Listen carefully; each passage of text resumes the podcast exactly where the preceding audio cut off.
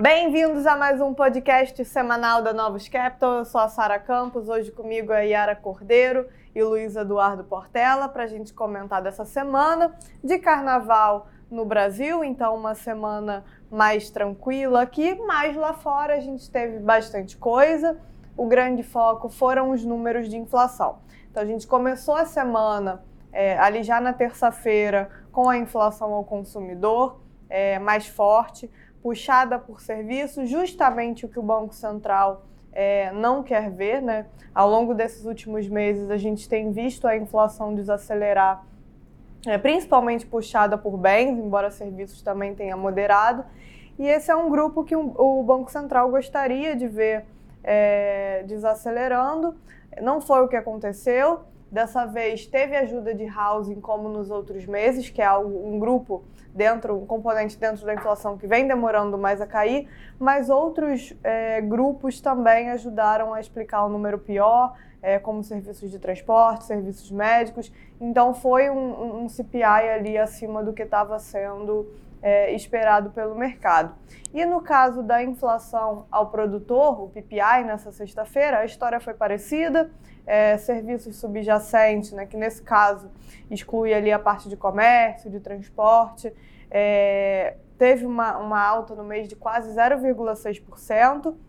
Então, o PPI ele acaba sendo importante também porque alguns dos componentes servem como input diretamente para o PCI, que é a meta é, oficial do, do Fed, e depois de três meses né, rodando com o Core PCI ali abaixo de 0,2%, na verdade mais próximo até de 0,1%, a perspectiva é que a gente saia é, desse patamar e tenha um Core PCI em janeiro é, rodando ali bem mais forte, ao redor de 0,4%, puxado por essa parte de serviços. Então, é, resumão né, disso tudo, qualitativo da, da inflação em janeiro, ele foi pior, e aí a gente observa tanto no CPI quanto no PPI e, consequentemente, para o PCI, que é a meta do, do Fed.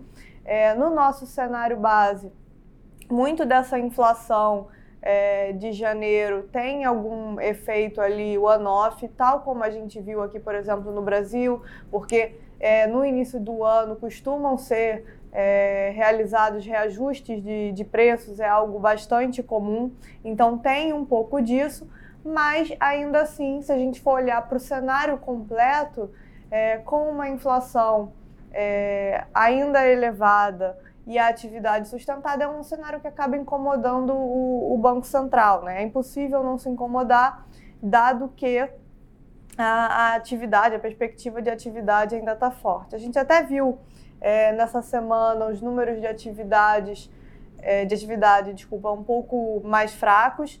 É, saiu o número de vendas no varejo de, do mês de janeiro, saiu produção industrial. Então, reduziu um pouquinho ali o que, é a perspectiva de PIB para esse primeiro trimestre. Se a gente olha, por exemplo, para o nowcasting do Atlanta Fed, a gente saiu de algo ali próximo a 3,5% para um pouco abaixo de 3, mais precisamente 2,9. Então, teve de fato essa perspectiva de desaceleração no PIB do, do Q1, mas de um patamar ainda muito forte e com o mercado de trabalho que está ok, é, ainda firme, confiança também melhorou é, no final do ano e parece ter segurado agora é, em janeiro. Então, isso traz uma, uma sensação né, para os bancos centrais é, e para o Fed especificamente de, num cenário que a atividade ainda está assim, qual é a urgência de, é, de cortar os juros. Então, acaba incomodando um pouco o, o Banco Central e essa foi a, a principal tônica da semana, né, Portela? É, isso aí né, continua impactando os mercados, principalmente a parte curta de juros, né, não só nos Estados Unidos, mas, mas globalmente. Né. É, a única boa notícia né, que a gente teve na semana foi o, o CPI na Inglaterra, né, que veio, veio um pouquinho mais baixo do que esperado, né, mostrando que o processo de desinflação lá continua, né? As economias que estão com atividade fraca, né? Inglaterra e Europa, fica mais fácil a inflação se manter num patamar mais, mais baixo, bem diferente dos Estados Unidos. Né? A gente vem discutindo aqui esse cenário é, todos os meses que a atividade ainda está muito forte, teve uma desinflação importante, mas é muito difícil nessa parte de serviços caminhar aí para para um patamar de 2%, com os Estados Unidos crescendo acima do, do potencial. Né?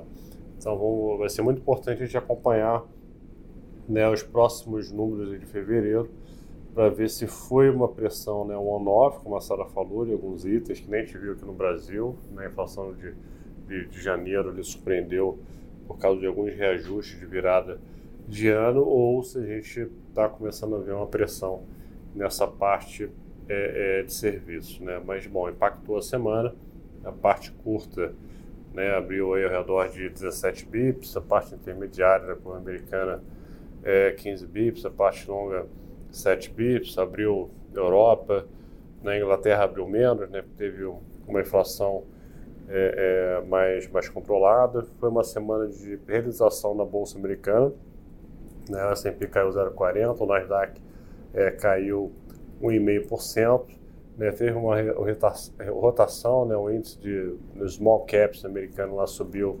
1,38 e ajudou a puxar acho que as bolsas emergentes também. Aliás, ontem e hoje né, teve uma melhora expressiva em ativos ligados à, à China, né, na expectativa da volta do feriado né, no ano lunar chinês. Então a bolsa volta semana que vem. A gente acompanhou essa semana algumas notícias mais positivas né, de, de, de vendas, de comércio melhorando é, no feriado. Então acho que o mercado está se preparando para uma abertura mais positiva da Ásia semana que vem. Então a gente viu aí né, a bolsa, bolsa Brasil sustentou apesar né, dos números ruins de inflação na semana, do juro abrindo nos Estados Unidos, a bolsa aqui do Brasil fechou em alta na semana, de 0,60.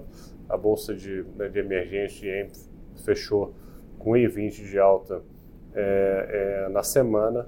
Tá? Uma semana de dólar estável, tanto emergente como, como, como desenvolvidos, né? O dólar chegou a ficar muito forte depois do CPI, depois devolveu é, nos próximos dias, fechou a semana é, bem flat, né?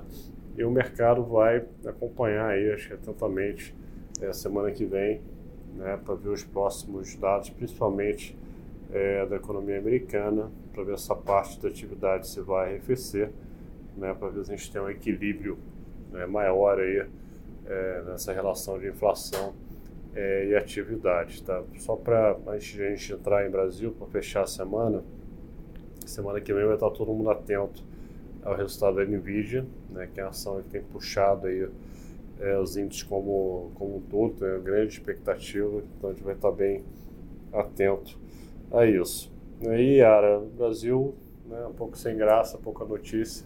É, é, semana completamente esvaziada aqui, né, por causa do carnaval. Então, assim, acho que, dada a ausência de grandes acontecimentos domésticos, vale talvez falar um pouco sobre a perspectiva da arrecadação de janeiro, que deve ser divulgada ao longo dessa próxima semana ou no mais tardar é, no início da semana seguinte.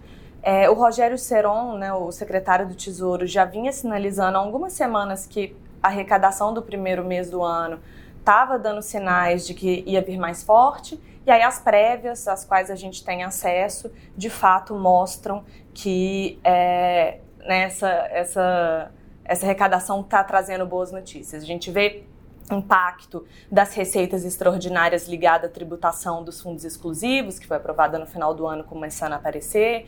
PiscoFins também sinalizando continuidade da arrecadação melhor que a gente tinha começado finalmente a ver ali aparecer no, em dezembro. E, além disso, algumas rúbricas também ligadas a consumo, a mercado de trabalho, a lucro das empresas que vinham dando sinais de perda de ímpeto voltaram a melhorar agora nessa virada de ano. Acho que é importante aqui fazer algumas ressalvas, né? Primeiro, é que a gente precisa confirmar nas próximas leituras se isso é algo realmente sustentado ou se parte foi meramente pontual. Segundo, boa parte da discrepância que mercado e governo têm com relação é, às expectativas de receitas para o ano são de receitas que ainda não estão agora aparecendo, como por exemplo CARF, que tem um montante expressivo que o, que o governo está considerando né, na, na, no orçamento. Terceiro, a gente vê despesas subestimadas no orçamento que foi entregue pelo governo, então quando isso for ser incorporado é, e aí que um dos exemplos emblemáticos é, por exemplo, a própria desoneração da folha de pagamento, né, que não consta lá no, no no orçamento, a gente vai ter aqui alguma, né, vai, vai ficar um pouquinho mais difícil ali de atingir a meta, é, mas, é, e finalmente, assim, acho também é, um, um, risco aqui político de que se realmente se mostrar sustentado e potentes receitas, a gente vai ver em algum momento setores ali do governo querendo ampliar os gastos e tal. Então, a Fazenda ainda vai ter é, pela frente um trabalho árduo nesse, nesse sentido. Mas, é, de qualquer forma, eu acho que aqui está a, né, a melhor parte. Essa arrecadação mais forte agora no início do ano deve ajudar a postergar a discussão sobre a mudança de método para além de março, provavelmente jogando isso lá mais para meados do ano. E quanto mais a gente conseguir postergar essa discussão, melhor. Né? Bom, e na semana que vem, lá fora a gente vai ter a minuta da, da última reunião do FONC. Vamos ter diversos é, membros do FED falando, inclusive o Waller, né, que essa, essa semana acabou não falando de política monetária, mas semana que vem ele fala é, além dos PMIs de expectativa de inflação no ECB. E aqui no Brasil, a olhar, que você acabou de falar, né, é a arrecadação. É, a gente tem só o IBCBR também na segunda-feira, mas... É, só para enfatizar, porque como a minuta do FED, a ata do FED ficou velha, né, depois de todos os números, né, o discurso do Waller, que tem sido bem vocal aí, passando uma mensagem no comitê, vai ser bem importante na quinta-feira. Quinta-feira à noite. Então é isso, pessoal. Bom final de semana a todos e até a próxima. Até semana que vem. Até semana que vem. Abraço.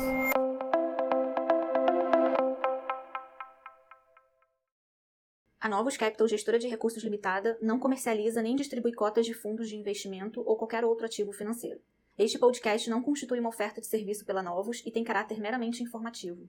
A Novos utiliza informações de fontes que acredita serem confiáveis, mas não se responsabiliza pela exatidão de quaisquer das informações assim obtidas e utilizadas neste podcast, as quais não foram independentemente verificadas. Estas informações podem estar desatualizadas ou sujeitas a opiniões divergentes. Este conteúdo não constitui uma opinião ou recomendação, legal ou de qualquer outra natureza, por parte da Novos, e não leva em consideração a situação particular de qualquer pessoa. A utilização das informações aqui contidas se dará exclusivamente por conta e risco de seu usuário. Antes de tomar qualquer decisão acerca de seus investimentos, a Novos recomenda ao interessado que consulte seu próprio consultor legal.